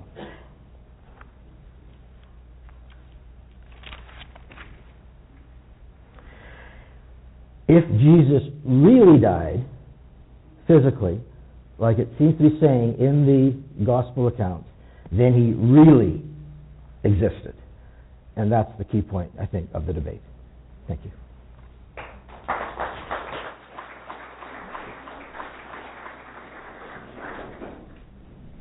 Okay, um, so I've I've established that the pattern of these dying savior gods existed. So uh, you can come to your own conclusion about how likely it is that Jews would come up with the exact same pattern uh, without being influenced uh, by surrounding ideas. The idea of historicizing gods from celestial realms is an established fashion of the time. So there's nothing far fetched about that. In fact, it was normal. It was actually the norm of the period. Um, and many of these gods were acting in supernatural realms, just like Osiris and Inanna, for example. Again, that's not far fetched. Uh, the Jews, many Jews believed that Adam was buried in heaven. That's not a far fetched idea. It was just one of the weird things they believed at the time. Uh, so these things fit the context of actual beliefs of the period. Um, and in fact, Michael hasn't given us any evidence placing the Passion narrative years after, just a few years after Christ. Just the fact that there are certain scholars who claim this uh, doesn't mean that their evidence holds up. So you can actually check that. You can actually go and look and see what kind of evidence are they basing that on. There actually isn't any, uh, I'm telling you now, but uh, you can go check that for yourself. He cites Hemer, um, uh, the book on the Book of Acts. I have to tell you that that was panned by critics. Uh, when you look at the critical reviews in the academic journals, um, uh, it was not well received. Uh, many of his fallacies were pointed out by the uh, reviewers. Um, in fact, uh, we know that Luke got all of his historical color by borrowing it from historians of other subjects, not of Christianity. He borrowed a lot of facts from Josephus. Whenever he starts talking about actual Christian history, we can actually prove in cases he's de- not only getting things wrong, but he's deliberately altering a story. And I showed you that example with, with Paul. We have Paul's eyewitness account. Uh, and Luke uh, completely changes it, like blatantly contradicts it. So that's a failure of history. He actually contradicts an eyewitness source in order to tell the story the way he wanted to tell it. So that tells you right there that we're looking at mythology. There's a lot of other evidence for this, and in fact, it's the mainstream view that Acts is very much uh, mythology, the same way that the that the Gospels are. If you look, uh, the commentary on Acts by Richard Pervo, or the book The Mystery of Acts by Richard Pervo, is a good starting point. But there are other scholars who agree uh, with that view. So that's actually not a radical view at all. It's actually a common view within the field. Um, again. Uh, I'll, I'll re-mention the fact uh, that I quoted again 1 Corinthians 15, the gospel that Paul says there. Jesus only appears in that gospel after his death. I want to call your attention to that again. There's no point in the gospel does Jesus appear or is he seen by anyone or picking disciples or teaching or anything before his death and resurrection. The first time he appears in that gospel is after his resurrection. that only changes decades later when we see Mark and the other Gospels being written. Um, yeah, same same goes for the burial count. In, as burial count, we have no evidence that it's any earlier than Mark. When we see changes being made by Mark, Matthew, and Luke, uh, by Matthew and Luke and John, they're just making changes to the story. The same way we see redactions of other myths. Uh, there's really no evidence that they're getting it from sources. And if you want to see the case for that, I have a whole chapter on it in uh, in my book on the historicity of Jesus. Uh, and I also cite there scholars who agree with me that Joseph of Arimathea is an invented character. That's actually not an uncommon view in the field. Um, so that addresses all of those basic things. But let me wrap things up in terms of what trying to get you back on track as to what the what the case I'm trying to mount here is. So remember what I said earlier about the consensus being untrustworthy. Many scholars agree, it's not just me, uh, that it's based on faulty methods and often incorrect or overlooked facts. Uh, and that's what my two books actually aim to establish, citing scholars who agree with me on those points and then adding to them. Yet we have to treat the, this evidence, the evidence for Christianity, the same as we treat other, all other religions. The Gospels are no more true than the Book of Mormon or the Quran. We have to look at it with the same critical eye. How much fabrication is involved? We have to ask that question and take it seriously. All earlier documents, decades before the Gospels, they show only knowledge of a revealed being engaging in a cosmic drama. They have no knowledge of the Gospels or the Gospel stories placing Jesus in history. In those earliest letters, for Jesus, there is no ministry, no miracles, no parables, no disciples, no hometown, no named family, or interaction with earthly authorities. Jesus just descends, dies, and reascends, and then reveals all this and other teachings in visions to the apostles. That's what we see in the earliest letters. And we see this every other culture subject to Rome, as I'd mentioned, had their own Son of God, a suffering or even dying Savior in many cases, who granted them eternal life, if you were bap- often if you were baptized into the cult. The Christian gospel is simply a lift of that same structural theological concept revised to make it palatable to a Jewish theology and worldview. None of those Savior gods existed either, so we really have a reason to be suspicious of this to see whether it actually existed in the Jewish case. And also, like them, Christianity borrowed a celestial divine being who was already a part of their prior Jewish theology, God's first created being and agent of all subsequent creation. We see this in Philo. So we have a lot of evidence here pointing to the development in one particular direction, and it's not the direction that Michael is defending. Thank you.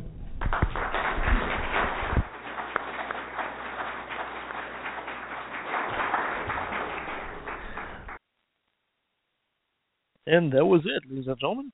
That was Richard Carrier versus Michael Horner. A longer episode. I hope you guys enjoyed. Uh, stay tuned for our next episode. Soon enough, we'll be uh, showing and airing our interview with Peter Boghossian, as well as an interview with Dr. Ray coming first. Until next time, flying against nights. Until next time, guys.